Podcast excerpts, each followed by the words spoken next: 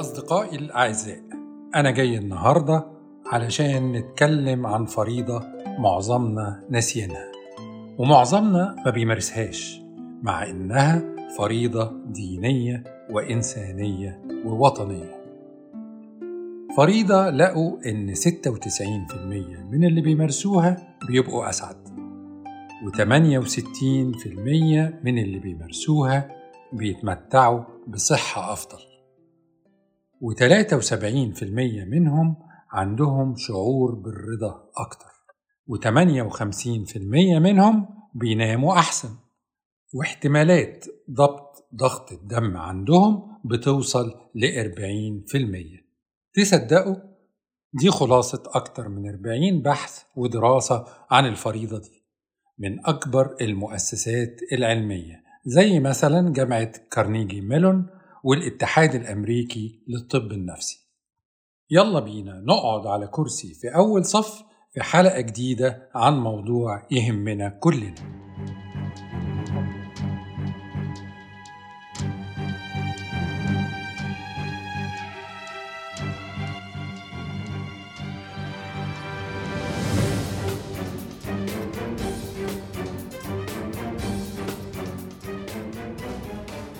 إيه هي الفريضة المنسية؟ هل هي الصلاة؟ هل هي الزكاة؟ هل الصوم؟ الحج؟ لا أبدا الفرايض دي مش ناسيينها والحمد لله تخلص بس موسيقى المقدمة دي وبعدها مباشرة نتكلم عن الفريضة المقصودة يلا بينا تن تن تررن تن تن تن تررن تن تن تن تررن تن تن تن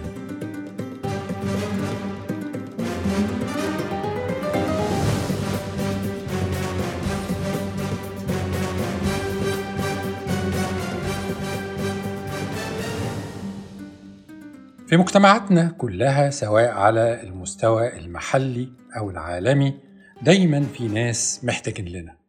اتولدوا في ظروف غير مواتية إنهم يعيشوا حياة كريمة أو ربما اتولدوا في ظروف جيدة لكن تقلبات ومقالب الدنيا فرضت عليهم حياة صعبة.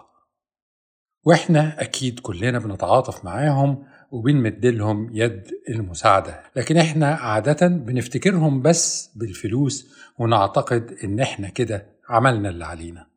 طبعا الفلوس مهمة جدا ومحورية وأساسية وبسم الله ما شاء الله في عدد لا بأس به أبدا من الناس ما بيبخلوش بيها.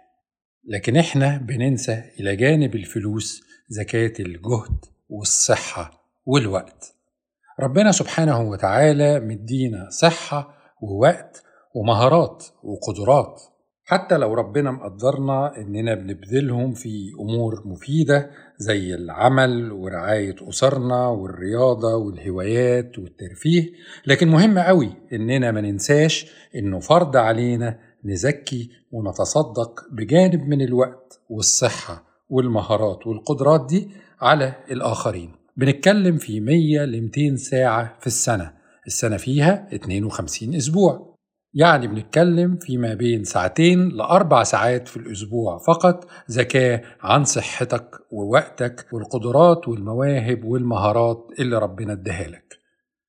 ساعتين لأربع ساعات فقط في الأسبوع يعني مدة فيلم وماتش كورة مثلا أو ثلاث حلقات من مسلسل. هتحقق بيهم لنفسك الفوايد اللي أنا قلتها في مقدمة الحلقة.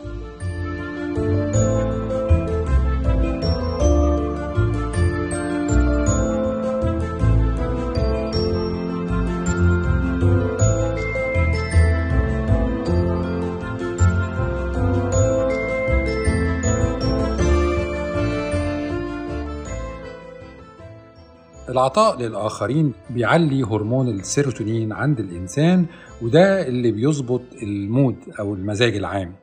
بيخليك أو بيخليكي حاسين بالرضا عن نفسكم. بيعلي كمان الدوبامين اللي بيدي إحساس بالمتعة. وبيعلي الهرمون الاجتماعي الأوكسيتوسين هرمون الرغبة في التواصل مع الآخرين. ارجع كده فلاش باك وافتكر الإحساس اللي جالك لما عطفت على حيوان أو ساعدت جار أو شخص في ورطة أو علمت حد حاجة. الثواني اللي بعدها على طول بتعلى فيها الهرمونات دي وهو ده اللي لما بتمارسه لمدة ساعتين ثلاثة في الأسبوع بيخليك أسعد وتتمتع بصحة أفضل ويبقى عندك شعور مستمر بالرضا وتنام بالليل أحسن واحتمالات ضبط ضغط الدم عندك تبقى أكتر.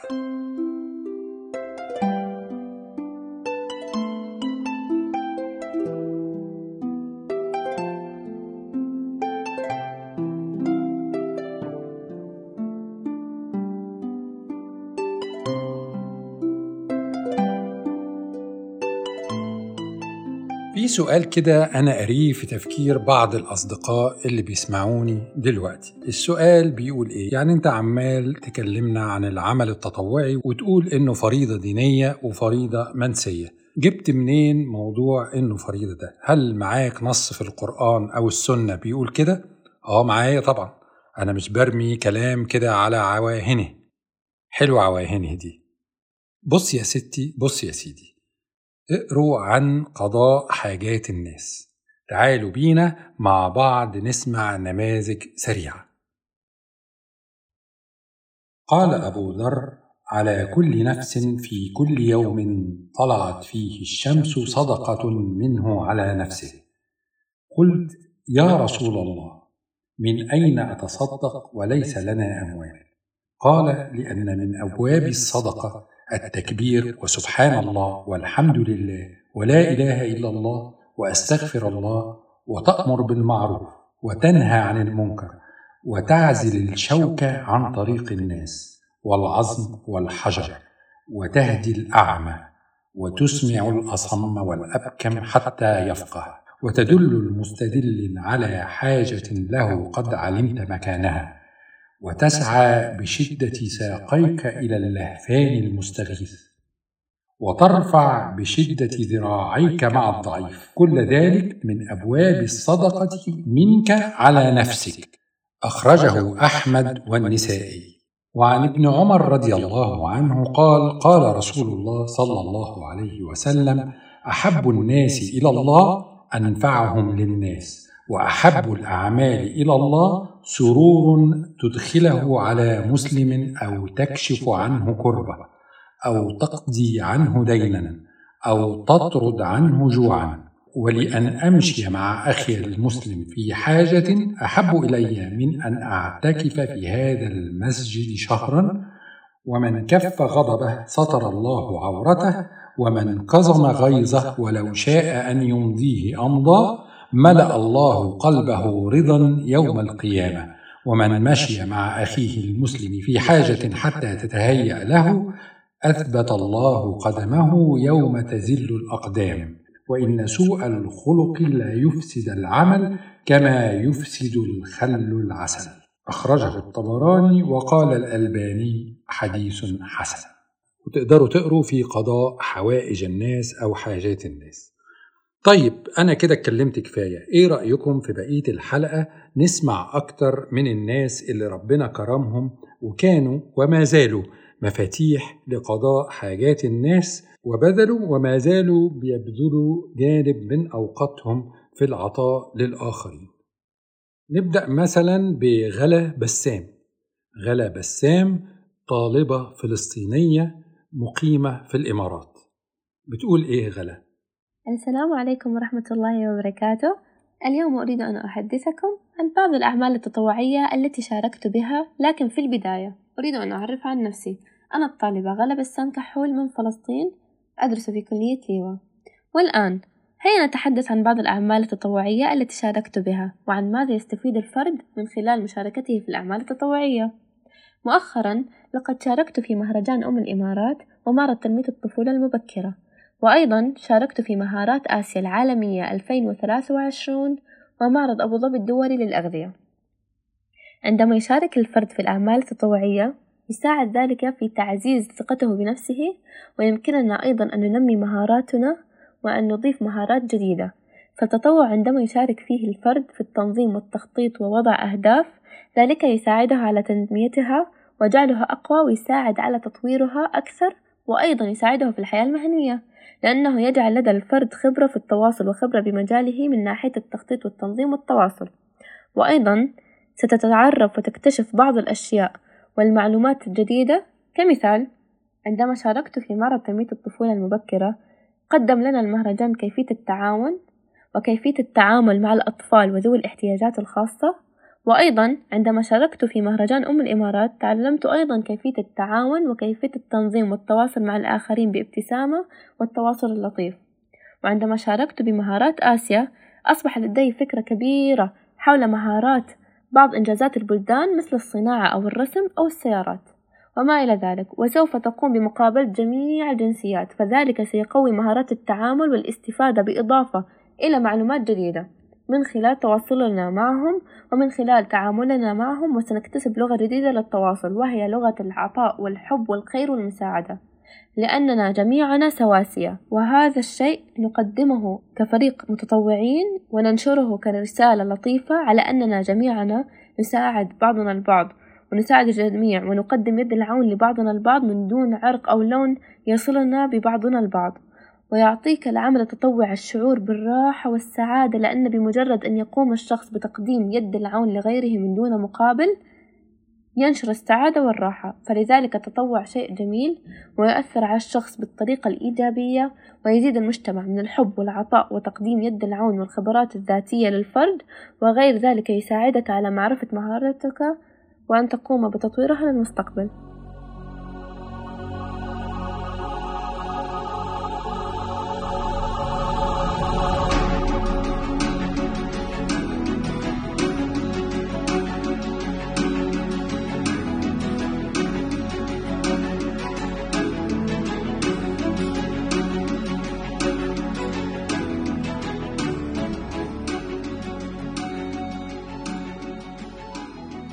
عمارة الإنسان.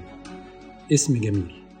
اسم أطلقته مهندسة معمارية على مؤسستها وهي سميتها بالاسم ده لأنها مش مجرد مؤسسة بناء أحجار وجدران وإن كان بناء الأحجار والجدران جزء من نشاطها لكنها في الأصل مؤسسة بناء بشر. تعالوا مع بعض نسمع من المهندسة دي. المهندسة نجوى رؤوف. السلام عليكم ورحمة الله وبركاته. نجوى رؤوف عبد الرحمن مهندسة آه، معمارية. آه، الحقيقة أنا أحب أتكلم عن معاني التطوع وتأثيرها في حياتي وتأثيرها على من حولي.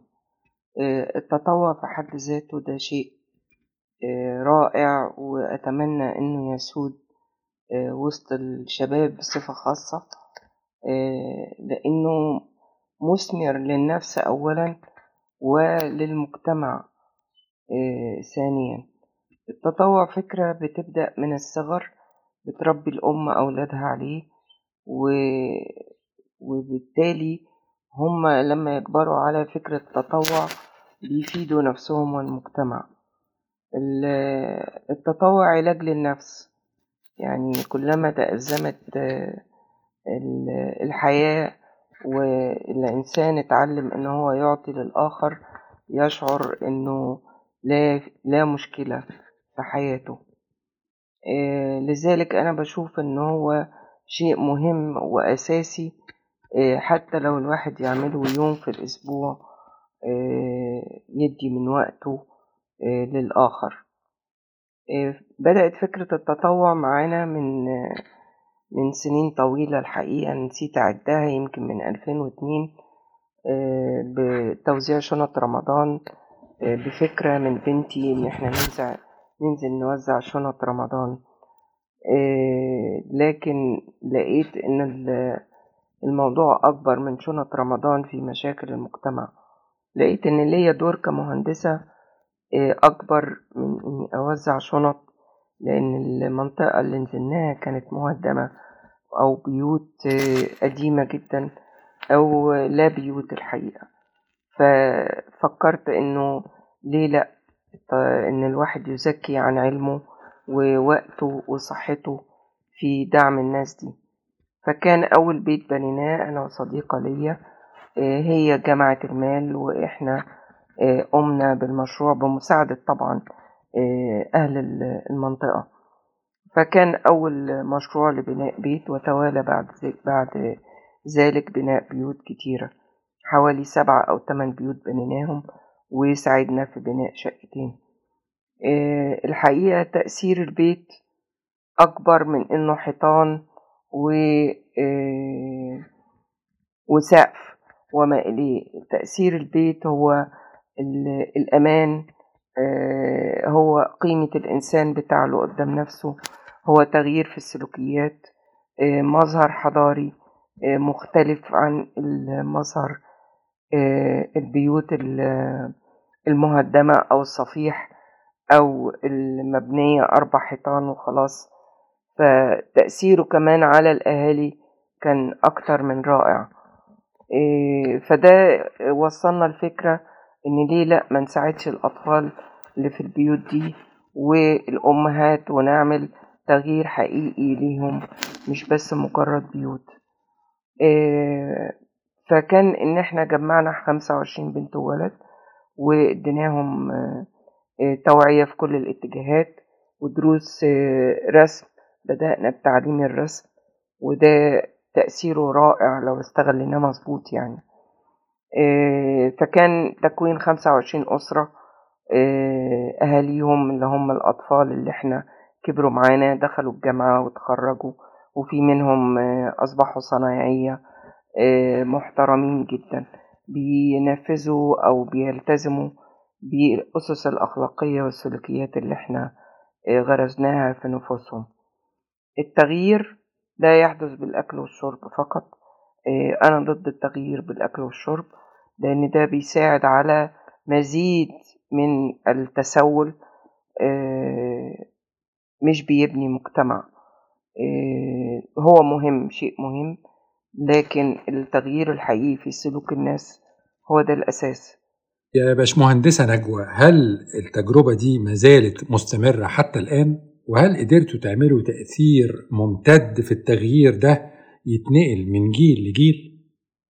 آه، التجربة ما زالت تأثيرها مستمر في صورة الأولاد ال- الأطفال اللي كبروا دول وبقوا شباب ورجالة.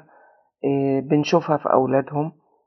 آه، هم بيتبعوا ال- الكلام اللي قلناه لهم وبل بالعكس بيدخلوا في حوارات محترمة جدا معانا. وكلهم سيدات فضليات ورجال محترمين جدا. أنا بفخر بإني أعرفهم ودايما أقول دول ولادي اللي أنا ما خلفتهمش. طيب هل قدرتوا تحققوا انتشار في مناطق مختلفة؟ الحقيقة أنا كان حلمي أنا شخصيا إن إحنا ننتشر في كل مصر لكن للأسف نظرا للإمكانيات ونظرا إلى إننا مش بنعمل بروباجندا لا دعاية في التلفزيون ولا إعلانات فإحنا ماشيين يدوب ع- على قدنا. بنحاول نعمل مشاريع بسيطة بحيث إن إحنا نقدر آه، نستمر ونكمل المسيرة. طبعا محتاجين متطوعين التطوع قل جدا. عشان كده بنقول لأصدقائنا اللي بيسمعونا دلوقتي إنه لو حضرتك أو حضرتك مستورة معاكم أو عندكم شيء من المقدرة المالية ما تكتفوش بالتبرع بالفلوس فقط للفقراء لأن إحنا دلوقتي محصورين ما بين فئتين ناس عندها مقدرة مادية بتقدم آه، فلوس فقط للفقراء وناس بيتطوعوا بالجهد والوقت والمهارات لكن هم في الحقيقة ما عندهمش مقدرة مادية. الوقت والجهد والمهارات دي ما هياش زيادة عن حاجتهم. هم محتاجين الوقت اللي بيقضوه فيها يشتغلوا شغل بأجر. لهمش رفاهية التطوع ببلاش. وبالتالي التطوع بقى نادر دلوقتي وفي احتياج شديد ليه. فلو عند حضراتكم مقدرة إنكم تتبرعوا ولو بساعتين فقط اسبوعيا بدون ما تحتاجوا فلوس مواصلات وخلافه يا ريت. ولو مش متوفر الوقت يا ريت تتبرعوا بأجر المتطوعين اللي متاح لهم الوقت ده لكن محتاجين مقابل مادي ولو بسيط يغطي مصاريفهم. طيب إيه رأيك بقى يا باشمهندسة؟ نسمع مع بعض واحدة من بناتك في مؤسسة عمارة الإنسان ومشروع بيت البركة التابع ليها المهندسة لبنى حمادة. السلام عليكم أنا اسمي لبنى وكنت متطوعة مع بيت البركة آه، كمدرسة آه، رسم وتذوق فني. آه، أنا قعدت تقريبا معاهم سنة وكان المجموعة الأساسية اللي عندي هي مجموعة بنات تقريبا أعمارهم كان 14-15 سنة.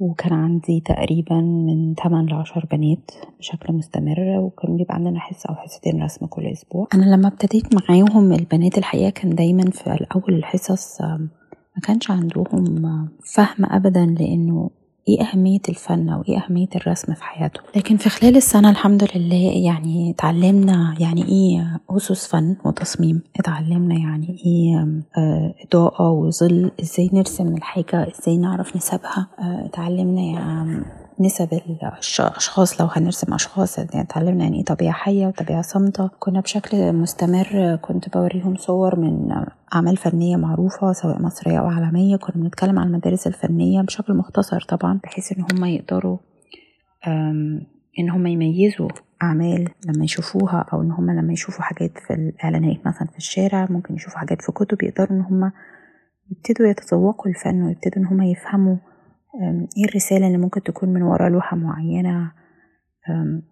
أو إيه اللي مقصود منها؟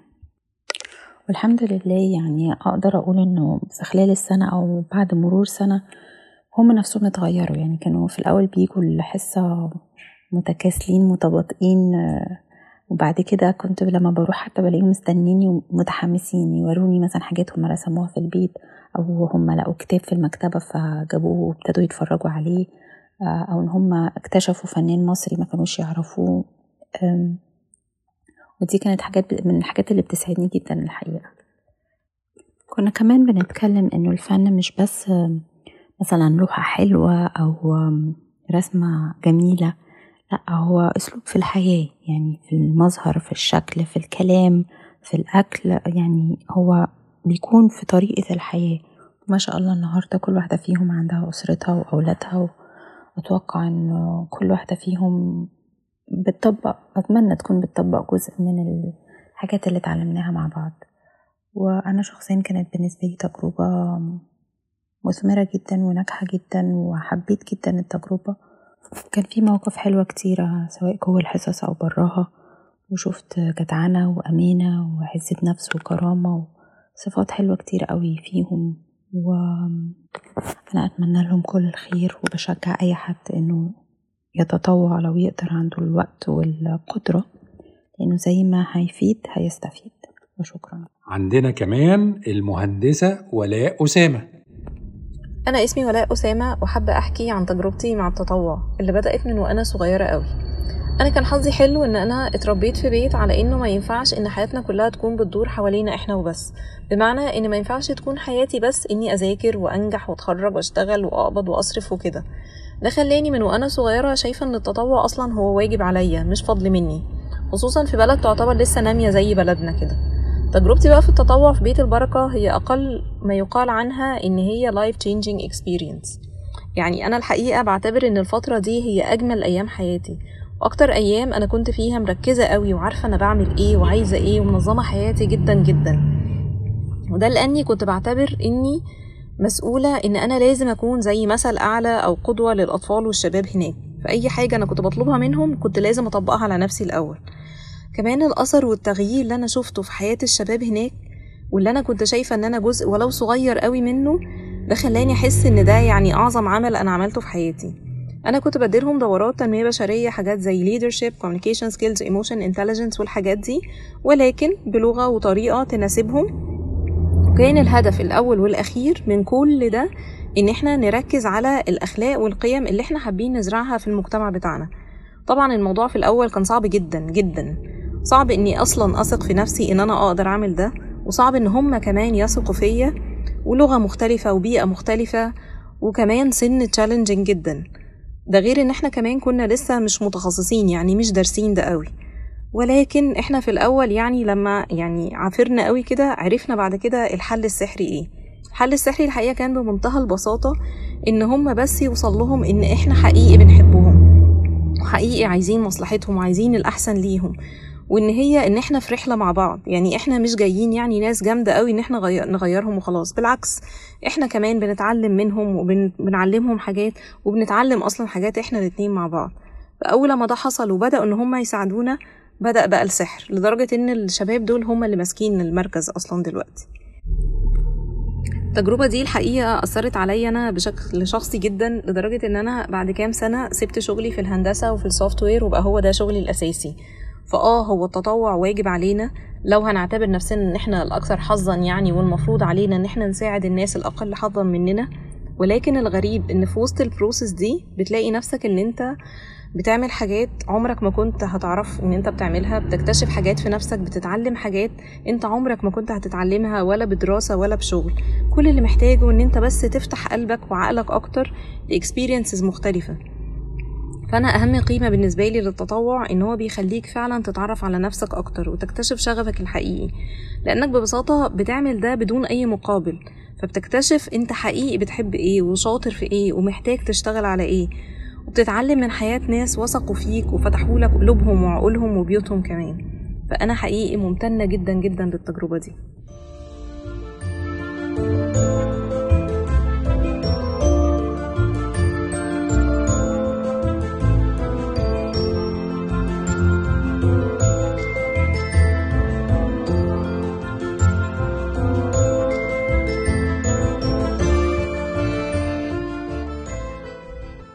الله تسلمي يا ولاء وتسلموا كلكم. طبعا بتسألوا نفسكم دلوقتي هل المتطوعين كلهم ستات وبنات بس ولا إيه؟ لا طبعا في رجالة برضو ومعانا الدكتور مهندس حسن المولحي يا ريت حضرتك يا دكتور تعرفنا بنفسك وبتجربتك في العمل التطوعي. أنا دكتور حسن المولحي مهندس معماري ومخطط عمراني. دكتوراه في التنمية العمرانية من جامعة برلين التقنية. وبشتغل كمحاضر وأستاذ مساعد في نفس الجامعة. عضو مؤسس وعضو مجلس أمناء مؤسسة عمارة الإنسان. من 15 سنة بدأت العمل التطوعي في بداية فترة دراسة الدكتوراه في مصر. كانت أول تجربة ليا الحقيقة في المجال ده. واكتشفت أهميته على المستوى الشخصي وأهميته بالنسبة للمجتمع. بالنسبة للمستوى الشخصي فادني إني أفهم جوانب كتير عن المجتمع المصري كانت غايبة عني وبالذات عن المجتمعات المهمشة في المناطق غير الرسمية أو زي ما بيسموها العشوائيات. قد إيه عندهم طاقات وإمكانيات تحتاج بس رعاية وتوجيه وجهود تنموية. إن الواحد يقدم جزء ولو بسيط من وقته ممكن إزاي يكون له تأثير على المدى البعيد؟ ولغاية النهاردة الحقيقة عندي علاقات طيبة مع شباب اشتغلت معاهم وقتها كانوا لسه في مراحل المراهقة وتابعت التطور اللي حصل في شخصيتهم وشفت إزاي أصبحوا نماذج ناجحة وكونوا أسر وبقى لهم دور مهم في مجتمعهم. الحقيقة الواحد بيتعلم حاجات كتيرة العمل التطوعي أهمها إزاي الواحد يشتغل في فريق وبيتعلم مهارات إدارية مهارات تواصل بتفيد على المستوى الشخصي والمهني بعد كده. أما بالنسبة لاحتياج المجتمع العمل التطوعي فده طبعا دور لا يمكن الاستغناء عنه لمواجهة كم المشاكل الاجتماعية والاقتصادية والعمرانية اللي بتحتاج لكل إيد تمد من خلال المجتمع المدني لأن الحقيقة الحكومة لوحدها مستحيل تقدر تشتغل على كل الجوانب دي. خلال ال 15 سنة اللي فاتوا شغلي مع الشباب الطلبة هنا في أوروبا الحقيقة كان لاحظت إن عندهم اهتمام بالتطوع سواء في بلدهم أو حتى بيسافروا يتطوعوا في دول تانية دول نامية في أفريقيا وآسيا. وده الحقيقة يعني بيبقى مزروع فيهم من من بدايات طفولتهم. عشان كده بحس إن إحنا شبابنا محتاجين أكتر إن هم يفهموا دور العمل التطوعي ويكون جزء من حياتهم لفايدته ليهم ولمجتمعهم ولبلدنا مصر.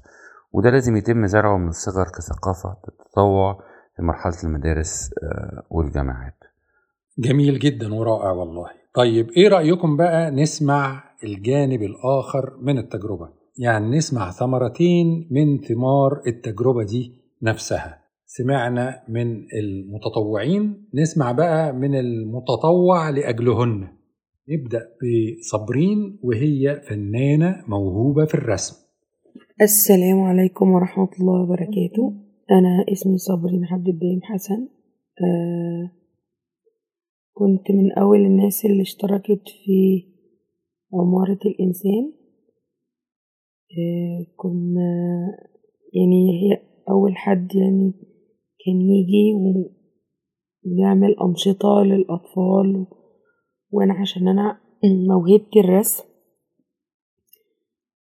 أخويا كان الأصغر مني يعني بثلاث سنين هو اللي رشح لي المكان. كان هو بيروح يحضر يعني مع الأولاد اللي كانوا بيكونوا موجودين هناك وقال لي إن في أنا كنت الأول بفتكر إن الموضوع بيروحوا ولاد بس يعني. فبعدين قال لي تعالي ده في بنات قدك بيجوا أكبر منك وأصغر منك. بس المهم رحت أول مرة كنت قابلت المهندسة نجوى. آه كانت عاملة كنا قاعدين يعني وبنتكلم وبتطرح علينا أسئلة وموضوعات وكده. وبعدين ساعتها يعني آه طلبت مننا إن إحنا نرسم. وأنا طبعا عشان بحب الرسم جدا شافت رسوماتي وشافت قد إيه إن أنا عندي الموهبة دي وبدأت بقى تعمل لنا كورسات في الرسم كورسات في الكمبيوتر آه كورسات آه في حاجات تانية كتير يعني للبنات وللشباب وكده. كنا بنطلع بقى رحلات ترفيهية ورحلات أثرية وكنت جدا كتير بستنى اليوم اللي إحنا هنتجمع فيه. آه كنت أنا وقتها في تالتة إعدادي. وكنت رايحة أولى ثانوي. قعدنا فترة وجيزة يعني وفترة كبيرة بنروح المكان ونتردد عليه وكان بيجوا متطوعين يعلمونا كمبيوتر ويعلمونا رسم ويدونا كورسات بقى تنمية بشرية وحاجات بقى في الكمبيوتر في الوورد والأكسل والحاجات بقى دي كلها. ما شاء الله اتعلمنا واستفدنا حاجات كتيرة جدا أفادتنا برضو في حياتنا. كنا بنفرغ طاقتنا في المكان أكتر يعني إن إحنا يعني مثلا بنبقى موجودين كترفيه يعني بل بالعكس كنا بنستفيد من حاجات كتيرة جدا جدا زي الكورسات اللي كنا بناخدها والأنشطة والأعمال التطوعية وكنا بنتعلم يعني إيه نشتغل في تيم يعني إيه نشتغل آه كلنا آه نبقى مثلا قلبنا على قلب بعض آه الاجتماعات والناس اللي كانت بتيجي تشجعنا ويدونا تحفيز كبير جدا إن إحنا إزاي نقدر نطور من نفسنا ونطور من شخصيتنا. وشكرا لكل الناس اللي كانت بتيجي المكان وتتعرف علينا وتتبسط بالإنجازات اللي كنا يعني بنوصل لها.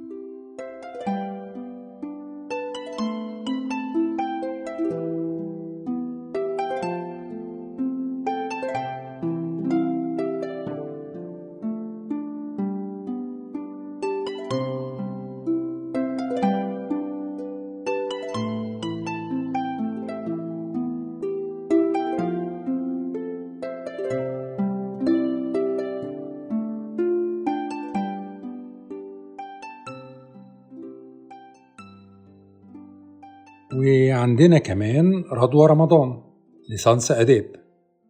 اسمي رضوى رمضان زوجة وأم لطفلين عرفت مؤسسة عمارة الإنسان من وأنا صغيرة. كنت في ابتدائي. كنا مجموعة أطفال بنتلم مع بعض ونروح المكان اللي بنقابل فيه ناس بتتكلم معانا وتسمعنا وتسألنا عن أحوالنا وأهدافنا وتوجهنا للصح وكمان كانوا بيناموا مهاراتنا عشان نقدر نحقق الأهداف دي لما نكبر. وكل ده كان من غير ما يستنوا مننا أي مقابل. كبرت وعرفت إن ده اسمه تطوع. اتعلمت كتير قوي من كل شخص في المؤسسة وكل حاجة اتعلمتها ساهمت في بناء شخصيتي دلوقتي وساعدتني في كل مراحل حياتي من أول دراستي في المدرسة وفي الجامعة. لحد بيتي وتربيتي لأولادي حاليا.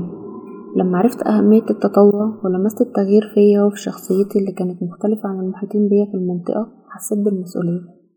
بالمسؤولية تجاه المكان اللي عايشة فيه. حبيت أنا كمان أعمل كده؟ وأساعد غيري وبدأت أشتغل في المؤسسة عشان أفيد الناس والأطفال زي ما استفدت. مساعدتي ليهم حتى وإن كانت بسيطة فكانت بتسيب أثر كبير في نفسي. كنت بفرح جدا لما أحس إني قدرت أساعد غيري وأشوف نتيجة مساعدتي ليهم ده في حياتهم.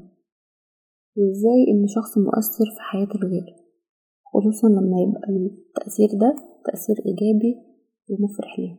نرجع تاني للبشمهندسة نجوى رؤوف وسؤال أخير. يبقى يا باشمهندسة إيه هي طبيعة المشروعات اللي بتقوموا بيها حاليا؟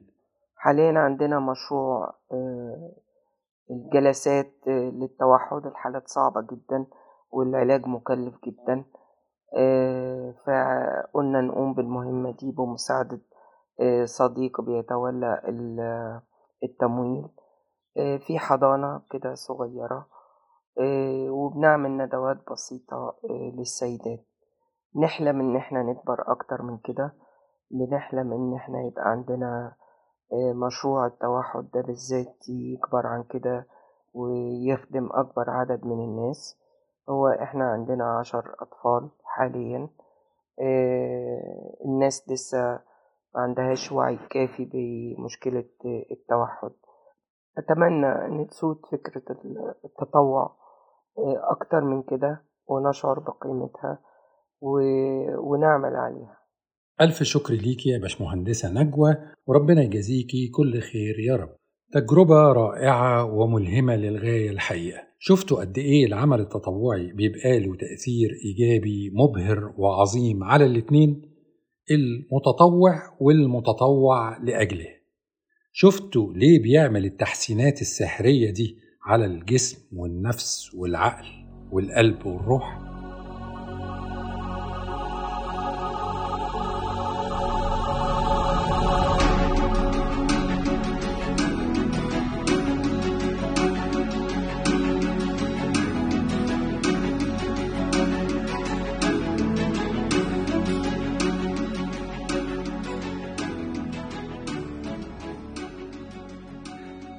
بكده حلقتنا تكون وصلت لنهايتها لكن أتمنى إن دي ما تكونش نهاية تأثيرها. يا رب دي تبقى بدايته. بداية جديدة مع ساعتين تلاتة أربعة بس في الأسبوع نخصصها لغيرنا. كل واحدة وكل واحد على قد المقدرة والظروف. حاجات الناس ما أشدها وما أكثرها وما أصعبها في الزمن اللي إحنا عايشينه النهارده. وقضاء حاجات الناس فريضة مش المفروض أبدا تبقى منسية. فريضة لازم تبقى دايما حاضرة وإحنا بنحاسب ونتحاسب على إنسانيتنا. نلتقي الأسبوع القادم إن شاء الله.